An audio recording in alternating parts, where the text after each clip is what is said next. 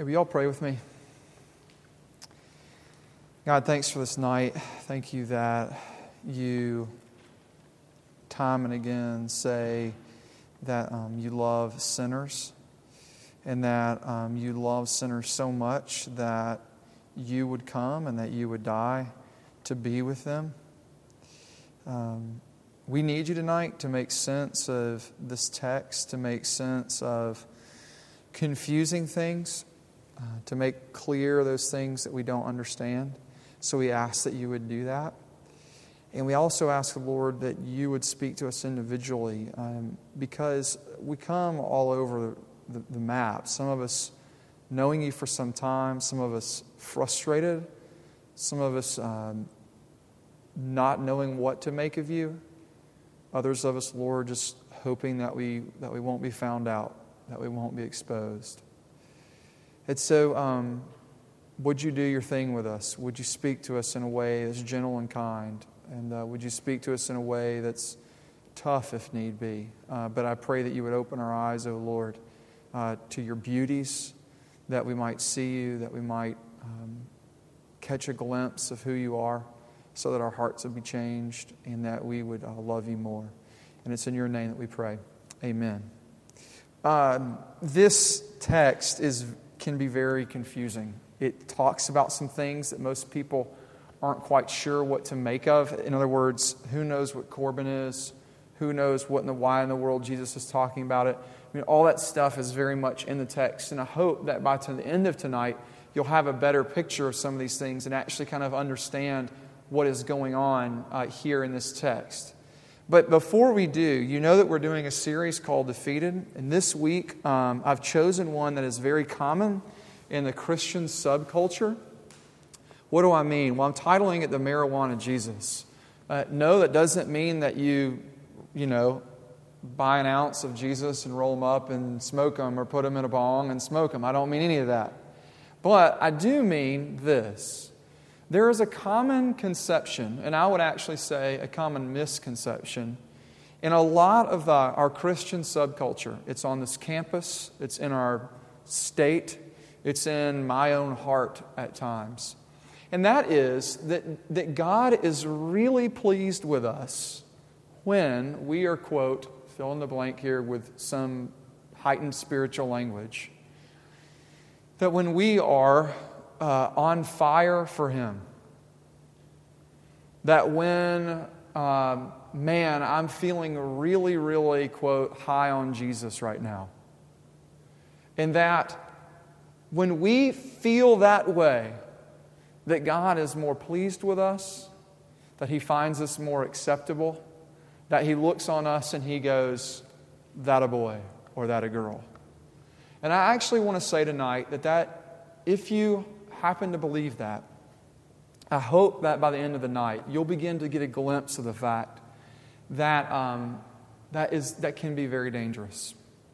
Now, I'm going to say a lot more, but I want to just start there. Does that make sense? Okay. Um, so, where do we go from here? A couple different places. But first, I want to share with you an illustration. When I was a senior and junior or so in high school, I really started to get involved with like rock climbing and rappelling and uh, spelunking. And um, one of the most memorable experience for me was that uh, in Tennessee, there's loads of these limestone caves and cliffs. And uh, the Cumberland River, if you live close to Nashville, on the west side of that, of that, of that city, there, is the, there are these bluffs, and they've been eaten away by the river over, you know, however many years. And uh, there's, a, there's a place where you can tie a rope on, put your harness on, you know, lock in on that rope, and you can, um, there's, it's an overhang by about 20 feet or so, and then it's just 200 or so feet straight down. It's the longest rappelling opportunity that I've ever had. But it was really cool because um, the only way that you can really start going down is if you, because it's an overhang, you have about from the podium to the floor of like space before the, you know before it cuts back underneath you. So you don't have a lot of time to kind of ease into this drop. So uh, what is really, really was really, really fun to do was you could you could literally run, uh, if you went Aussie style, which means you harness in backwards, you're facing down on a rappel, you can just run off the cliff. And you can run off the cliff with the rope holding here and just jump. Now, luckily, there's so much rope at the end of your line for those folks that do this stuff often that the rope itself weighs so much that it slows you down. That you don't have to always kind of keep a tight grip to slow yourself down. Now, the lower you get, the less rope there is. Just you can think about the physics of that. But here was one of the coolest things. Once that you made that jump, it didn't really matter anymore what uh, you thought about the uh, ability of your equipment. I mean, you weren't really worried, you might have been worried. There was nothing you could do. You weren't thinking anymore about your harness. You weren't thinking about, did somebody check the rope? Uh, it, it was a done deal. And in the middle of that descent, the thing that really mattered was not so much how I felt about the harness, about the rope, or about the tree around which the rope was, uh, was tied. What really mattered in that moment was the nature of that harness, of that rope, and of that tree. Does that make sense? Like, it didn't matter anymore if I thought, man, did I check my harness again? Because in some ways, you know, it's over with if I didn't. You know what I mean? Now, why do I share that discussion with you? Because I think that that's going to be a great paradigm for us to think through what we're going to talk about tonight. Let me put it more clearly. There is the subjective, that is, the internal sense or feeling that I had of confidence in my rope and harness and tree. That subjective feeling, okay? And then there was the objective nature of the harness, carabiner, rope, all that stuff together. Does that make sense? Like what it was actually like and the way that I felt about it. You see the difference? Huge for where we're going tonight. I'm pushing pause and I'm going to come to my main points. This text is actually going to reveal a ton about your heart and about my heart. And it's actually going to show us what our heart actually does to try to get God to notice us, to try to get God to love us, to try to get God to accept us, for Him to smile at us. And it's going to show us three things. First of all, it's in your little bulletin there the heart's tendency. We'll look, secondly, at the heart's fallacy. And then lastly, the heart's freedom. So we're coming back to that illustration, but just kind of put it on pause for a second. Let's look at the text. What's going on here? Well, here's what's happening. The religious leaders of the time, these folks known as Pharisees, these would have been folks probably like me. They would have been Bible teachers, they were your professionals, they were your professional religious folks. They knew the Bible, the Old Testament, backwards and forwards, and they were really good at keeping it. They were your holy rollers, so to speak. And then there was almost this subset of Pharisees that were called scribes. Now, not all scribes were Pharisees, and definitely not all Pharisees were scribes, but there was some overlap. And who were the scribes? The scribes were the folks who literally kept up with and knew the details of the law, meaning the Old Testament. Okay? They would have known their Bible backwards and frontwards. They were the folks who weren't, who weren't merely pastors, but they were like the PhDs in New Testament who teach at seminaries, who write 400 page dissertations on Hebrew homonyms. That's how technical that they are, okay? Now, I say that, and I actually had a teacher who wrote his PhD on Hebrew homonyms. It's a small, it's just a small field. That's all there is to it. Um, anyways, where am I going with this? They have this practice, and their practice is at odds with what Jesus and his disciples are doing. They're looking on, watching Jesus and their disciples, and they raise a concern and they say, Yo, Jesus, how come you and your boys don't wash your hands before you eat?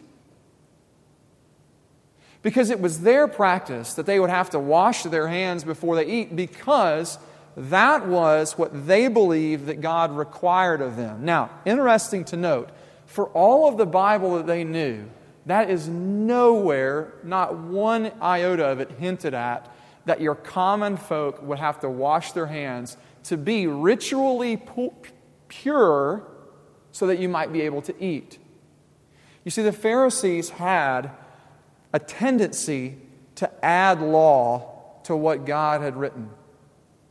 And this was one of them. You can read more from your Bible and learn more about that. But this was one of them. In other words, to be right with God, said the Pharisees, to make Him notice you, for make Him accept you, you must keep all of the laws of the Old Testament, and then in addition to them, these other ones that we're putting up to prevent you from breaking the interior ones. Does that make sense? So it's like, here's the law. We're building a fence around it, and one of the fence posts is wash your hands. Okay? So that's what's going on here in this text. Now, look what Jesus says when they say, Why do your disciples not walk according to the traditions of the elders? Now, notice, they're smart. That does not say, Why don't they walk according to the Old Testament?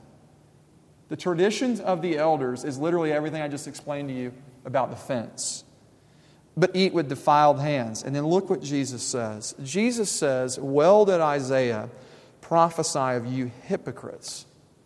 As it is written, the people or this people honors me with their lips, but their heart is far from me. I'm just going to push pause there to explain this. I talked about our heart's tendencies. Jesus is saying, as he is citing the prophet Isaiah, this that in his day, there were religious leaders, there were pastors, there were spiritual leaders in Israel who basically said with their mouths, Yes, we love God. He's awesome. He's all thumbs. We think He's the real deal. But with their hearts, something else resided there. Okay? They didn't love him. They were at enmity with him. In fact, they hated him. And Jesus is now applying that same category to what's going on with these religious leaders. No, they have not spoken something, but that speaking of something falsely is what is represented here by this moral paradigm of trying to keep all the rules. In other words, they were doing all the right things for all the wrong reasons. And Jesus is saying that, my friends, is lip service. It is lip service. You're doing one thing for incredibly other wrong reasons. Here's why Jesus knows that when those Pharisees were actually trying to keep their hands clean before they were eating, they were basically saying, God, we don't need you. We have got the salvation project down.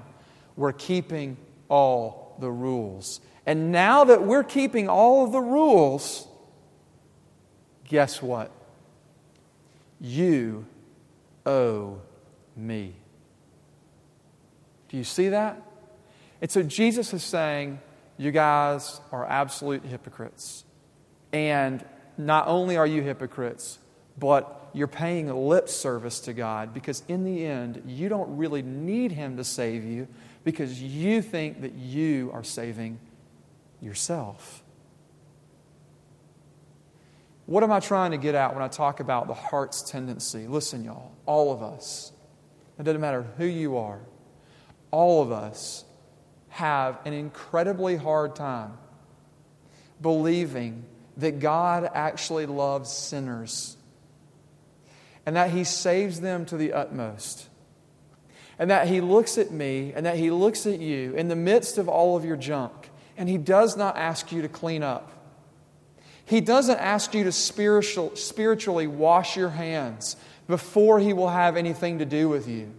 No, on the contrary, He says that He came to seek and to save not what is found, but what is lost.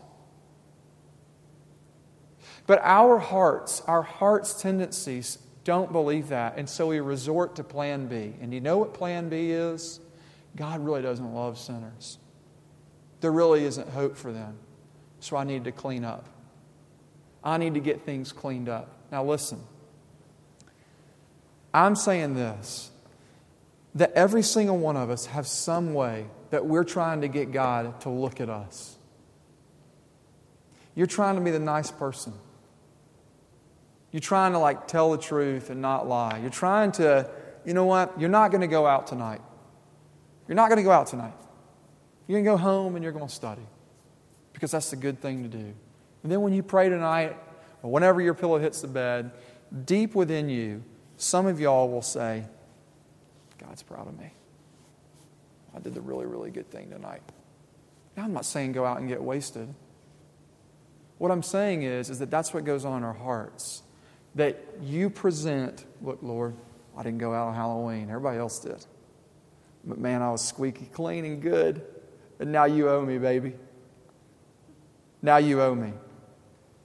And Jesus is saying, you know what? I have one word for that lip service.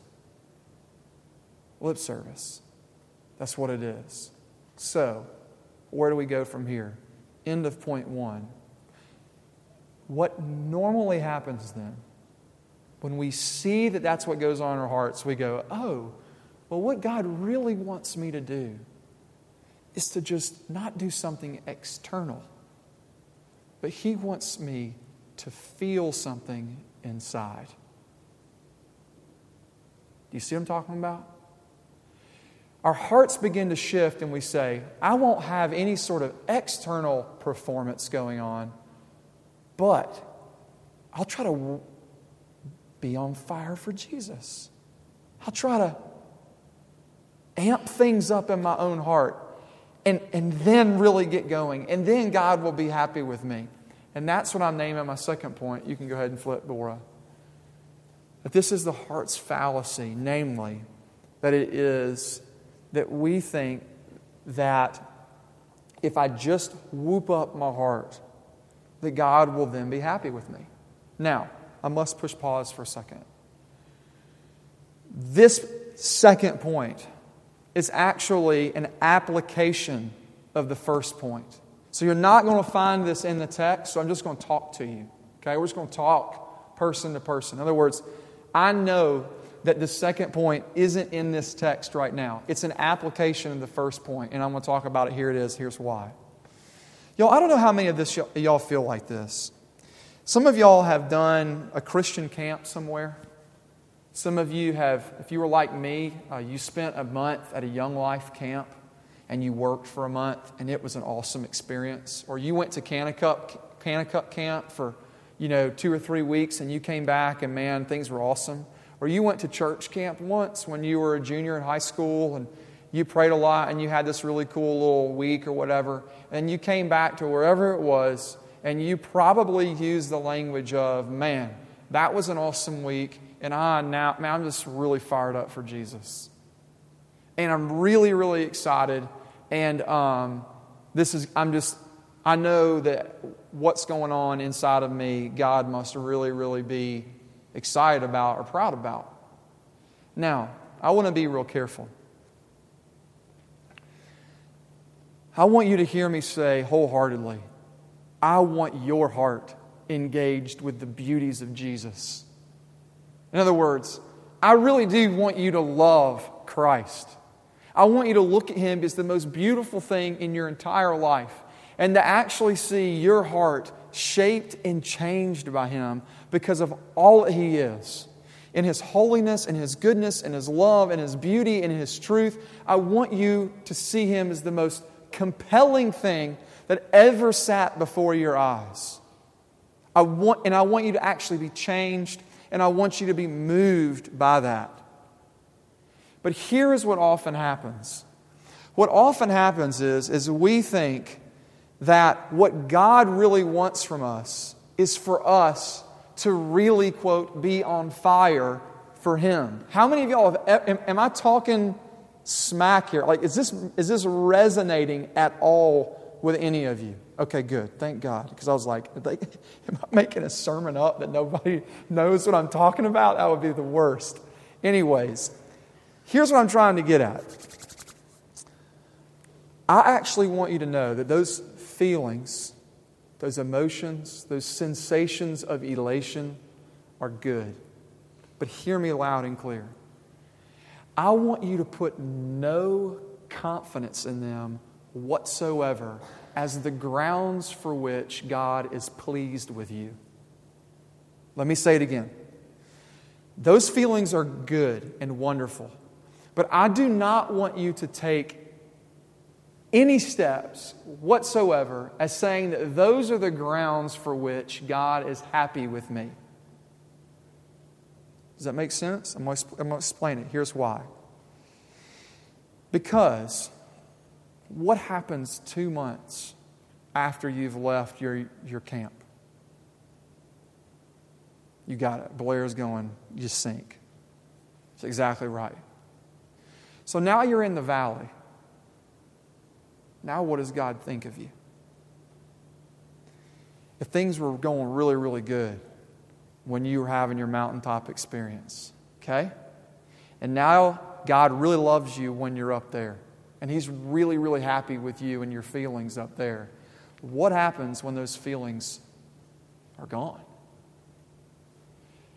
You see, most of us believe that now that they're gone, something must be really wrong. And God isn't too happy with me anymore.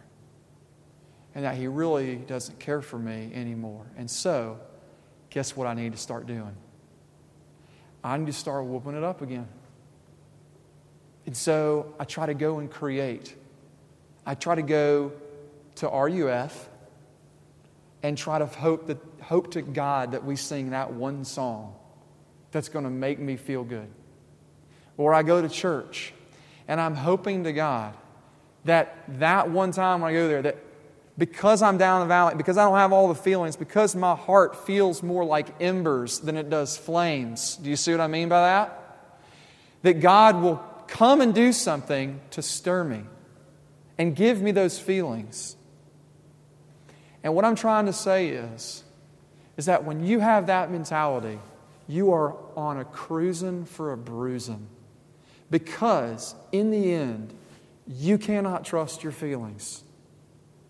And listen, y'all's generation, I've been around you long enough. You start every sentence with, I really feel like, when you don't mean feel like anything, you mean, I really think this. I really feel like I have a ton of homework to do tonight. What does that look? What does it look like for you to feel that you have a ton of homework tonight? It doesn't mean anything. You mean, I think that I have a, how I really, I really feel that fill in the blank. That's your that's the that is the language that you speak. Okay? How am I getting all this? Where are we going with all this? Hang with me. I'm spending a lot of time on this point because it's the most important one. The high on Jesus mentality is not sustainable for you. It cannot last. God does give us seasons where we have these on fire experiences, so to speak. But they're going to fade. I'm 35 years old, and do you know what I did today? I wrote a sermon. I mowed my yard, and I played with my little girls.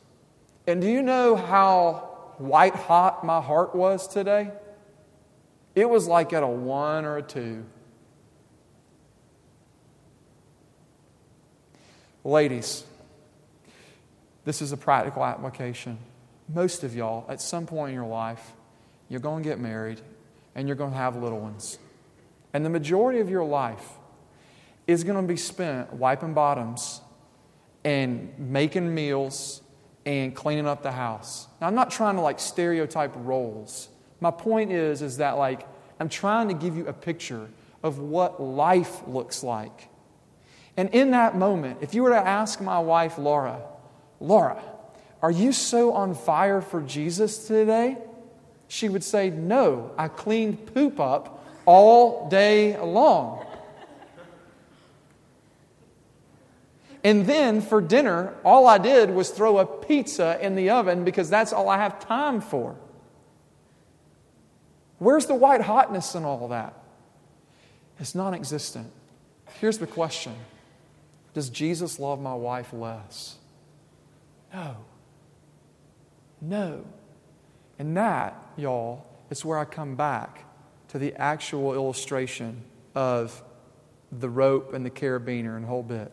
Look, in the end, it is not your feelings, as it were, that should be the ground whatsoever for how much God loves you. The ground for it should be that God, in the person of Jesus Christ, loves you. Period. So I don't care if you're white hot or if you're ashy cold. I put this on my fa- Facebook uh, post today. I don't know how many of y'all saw it. I said, On hearts ablaze or cindery or cinders, Christ, Christ grasp is equally firm. I mean to tell you that if you're white hot with passion for Jesus, or if you're over here going, I just don't feel a whole lot today, Lord Jesus, that Jesus is holding on to both of those people equally firm because he loves you. And in the end, it's not your feelings that are saving you. In the end, it is Jesus' grasp on you that saves you. And here's the last sort of point of application. I'm not even going to get to my third point because this stuff is just too important. Too important.